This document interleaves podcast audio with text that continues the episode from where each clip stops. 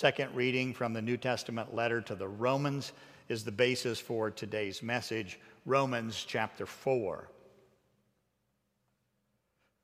For the promise to Abraham and his offspring that he would be heir of the world did not come through the law, but through the righteousness of faith. For if it is the adherents of the law who are to be the heirs, then faith is null and the promise is void. For the law brings wrath, but where there is no law, there's no transgression.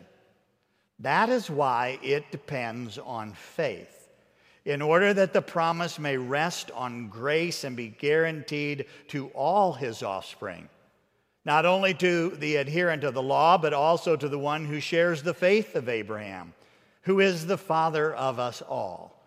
As it is written, I have made you the father of many nations, in the presence of the God in whom he believed, who gives life to the dead and calls into existence the things that do not exist. In hope, Abraham believed against hope that he should become the father of many nations as he had been told, so shall your offspring be. He did not weaken in faith when he considered his own body, which was as good as dead since he was about a 100 years old, or when he considered the barrenness of Sarah's womb. No unbelief made him waver concerning the promise of God. But he grew strong in his faith as he gave glory to God, fully convinced that God was able to do what he had promised. That is why his faith was counted to him as righteousness. But the words, it was counted to him, were not written for his sake alone, but for ours also. It will be counted to us who believe in him who raised from the dead Jesus our Lord, who has delivered up for our trespasses and raised for our justification. This is the word of the Lord. Thanks be to God. This made right concept.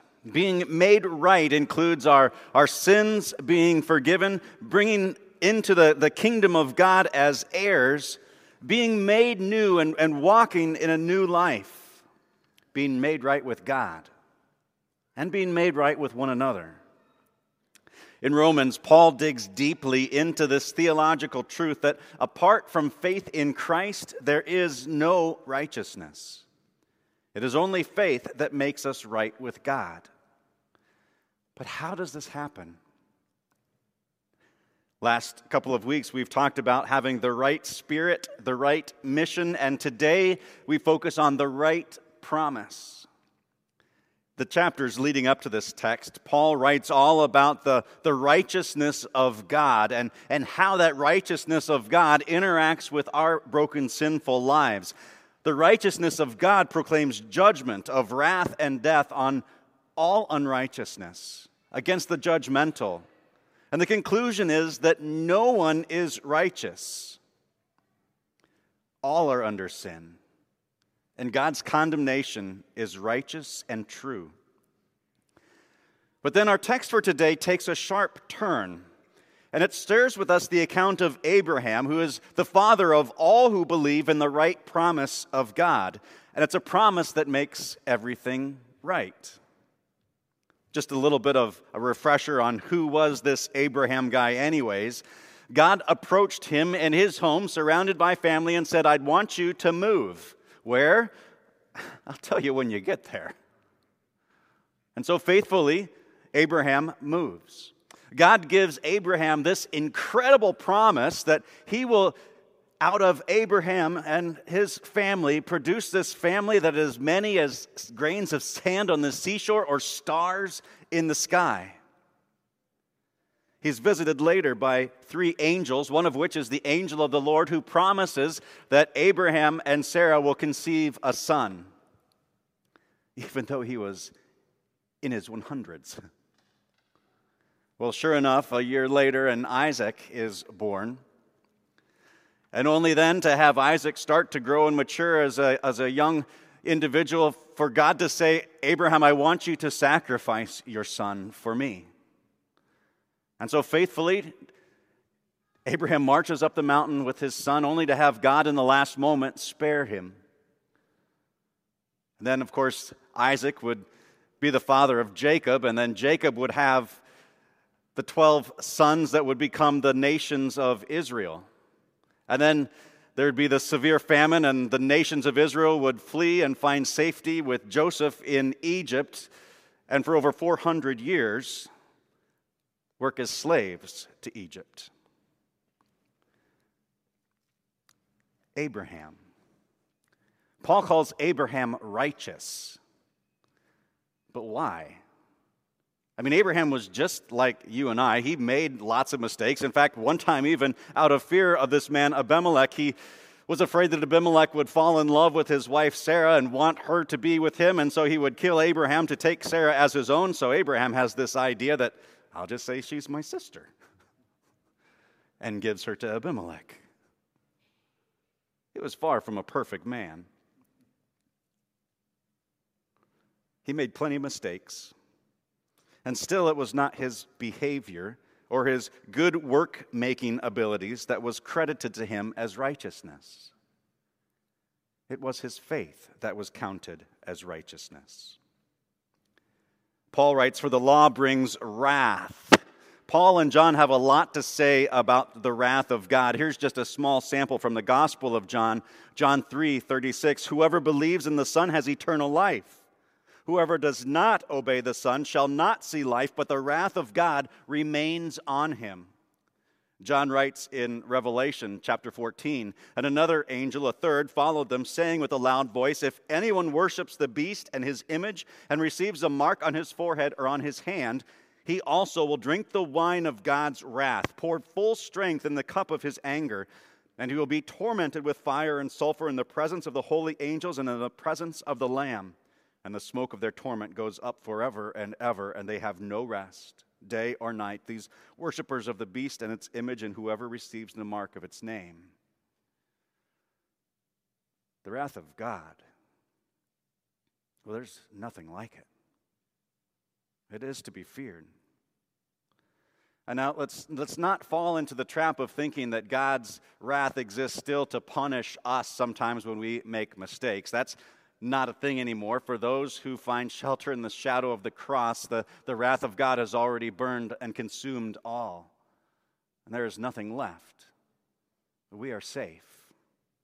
See, God is patient and He withholds any punitive wrath until the very end. The mess of this world is filled with natural consequences of our brokenness, and our brokenness just perpetuates more brokenness. See, we are beyond and in need of total saving. And the wrath of God is what we need saving from. And our sinful condition, we have no chance. And we will be lost forever unless saved from sin, death, and the power of Satan. So then we have the big question How then are we saved? Well, we become heirs of the kingdom of God, the world put right. And this is more than just simply hanging on until we get to escape into heaven. And see, the salvation is something that has happened the very moment the Holy Spirit planted faith in our hearts. That we are saved today, now. That we are saved to live a life of freedom, joy, sacrifice, and renewal every single day of our lives. We are heirs, recipients of the inheritance. And what do we look to inherit? Well, here on earth, we receive all our parents' earthly treasures when they pass. Yet in the kingdom of God, we receive the gift of full forgiveness, eternal life, and the world put right in the full presence of the Lord at the death of Christ. And we have that now, just not in full. And unlike our earthly fathers and mothers who can whittle away our inheritance, having fun traveling and going off on all kinds of spending sprees, our earthly father cannot waste away our inheritance.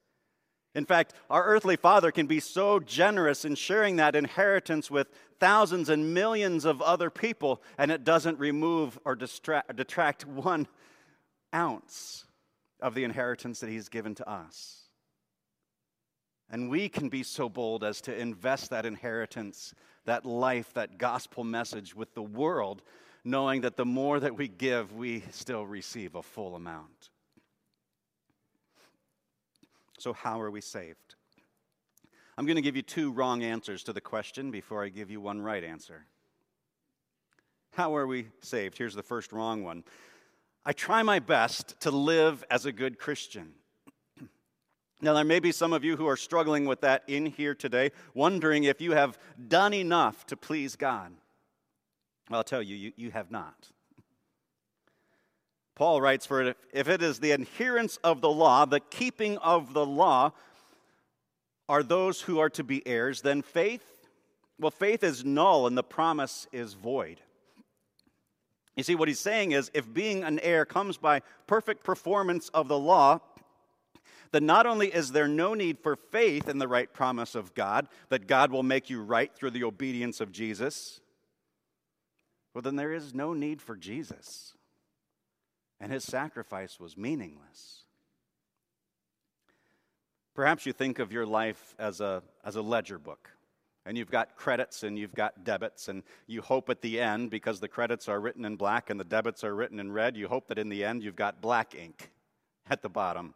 That somehow all of your good deeds will somehow offset all of your mistakes. However, this is not how God judges us. You see, apart from faith, no good deed is ever considered a good work. And even more than that, James teaches that if we are guilty of breaking just the smallest, tiniest piece of the law, we are guilty of breaking every single command. See, our ledgers are filled with red and worthy of the wrath of God. And it's impossible to please God and earn our salvation through living a good life. Here's the second wrong answer I believe in God with all my heart. Maybe that one surprises you a little bit. See, you can have lots and lots of strong faith that God exists, that He is loving, that He's holy. You can believe that the Bible is God's holy word. You can show great reverence for God, yet all the while seeking to be your own Savior by trusting in your own performance in religion, in moral character, in vocation, whatever the case may be. And again, this still results in wondering if you've done enough, believing. Do you believe enough? Well, James unfortunately pops that bubble for us, and he writes in the second chapter of his book You believe that God is one, you do well. Even the demons believe and shudder.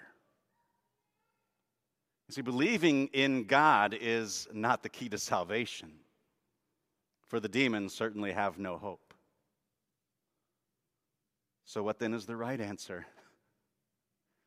That would be cruel if I just made this a cliffhanger and you have to come back next week, right? But I'll be merciful. The correct answer is the right promise. Paul writes that Abraham's faith was counted as righteousness. You see, Abraham, we know he had nothing to boast about. Paul teaches that the faith that Abraham trusted in, that right promise made to him, was credited to him as righteousness, to count as righteous. Right? To credit something or to count something is to, to, to give it a status that it didn't previously have. Think about perhaps renting to own a house. You've been renting this house with a rent to own option that, that all your rental payments up for, say, the first five years, all of a sudden you decide, this is the home that I want to live in, I want to buy this home. Then all of those previous rental payments that you make become credited as mortgage payments. Their status changes. Right? And so it's not that the faith and the right promise is a good work that enables God to say, Fantastic, you did it. I forgive you. You have life. And it's not that faith is righteousness, because Abraham's life is an example of how unrighteous he really was. It is considered righteous by God. Because of his faith, God considers Abraham to be righteous. He declares him righteous. He counts it as if he was. Well, how did, how did Abraham, how did he do this? What were the steps that he did that we can, we can follow in the same way? And Paul writes three particular things that Abraham, or qualities of Abraham's faith. Number one, in hope, he believed against hope. In hope, he believed against hope that he should become the father of many nations, as he had been told, So shall your offspring be. See, in hope, he believed against hope, to believe the radical promise that God makes, even when the possibility seems impossible. You see, we have a hope. We believe in a hope against hope that Jesus has received all of God's wrath on our behalf and has consumed it in full. We have, we have a belief and a hope against hope that we have been forgiven and set free. We have a hope that believes against hope that the Holy Spirit will empower the mission God has given to us to make disciples. We have a hope that believes against hope that Jesus will indeed return and the world will be put right. He believed in a hope against hope. The second factor of his faith was he grew strong in faith to be fully convinced in the promise of God. Paul writes, No unbelief made him waver considering the promise of God, but he grew strong in his faith as he gave glory to God, fully convinced that God was able to do what he had promised. He did not weaken. He didn't let the circumstances of the world tear down his faith. He didn't let the lack of probability tear down his faith. He stood secure and confident. And not only letting not the world tear it down, but he grew. He became more and more convinced and convicted that, that God's promises would be fulfilled. It's a great example for us to follow those three things to believe in a hope against all hope, to not let the circumstances of this world weaken our faith or the news reports weaken our faith, but in fact to become more and more convinced in the promises of God. The promise that your sins are forgiven, the promise that you are given the gift of an heir, the inheritance of everlasting life that has already begun for you. To believe that Jesus is coming back.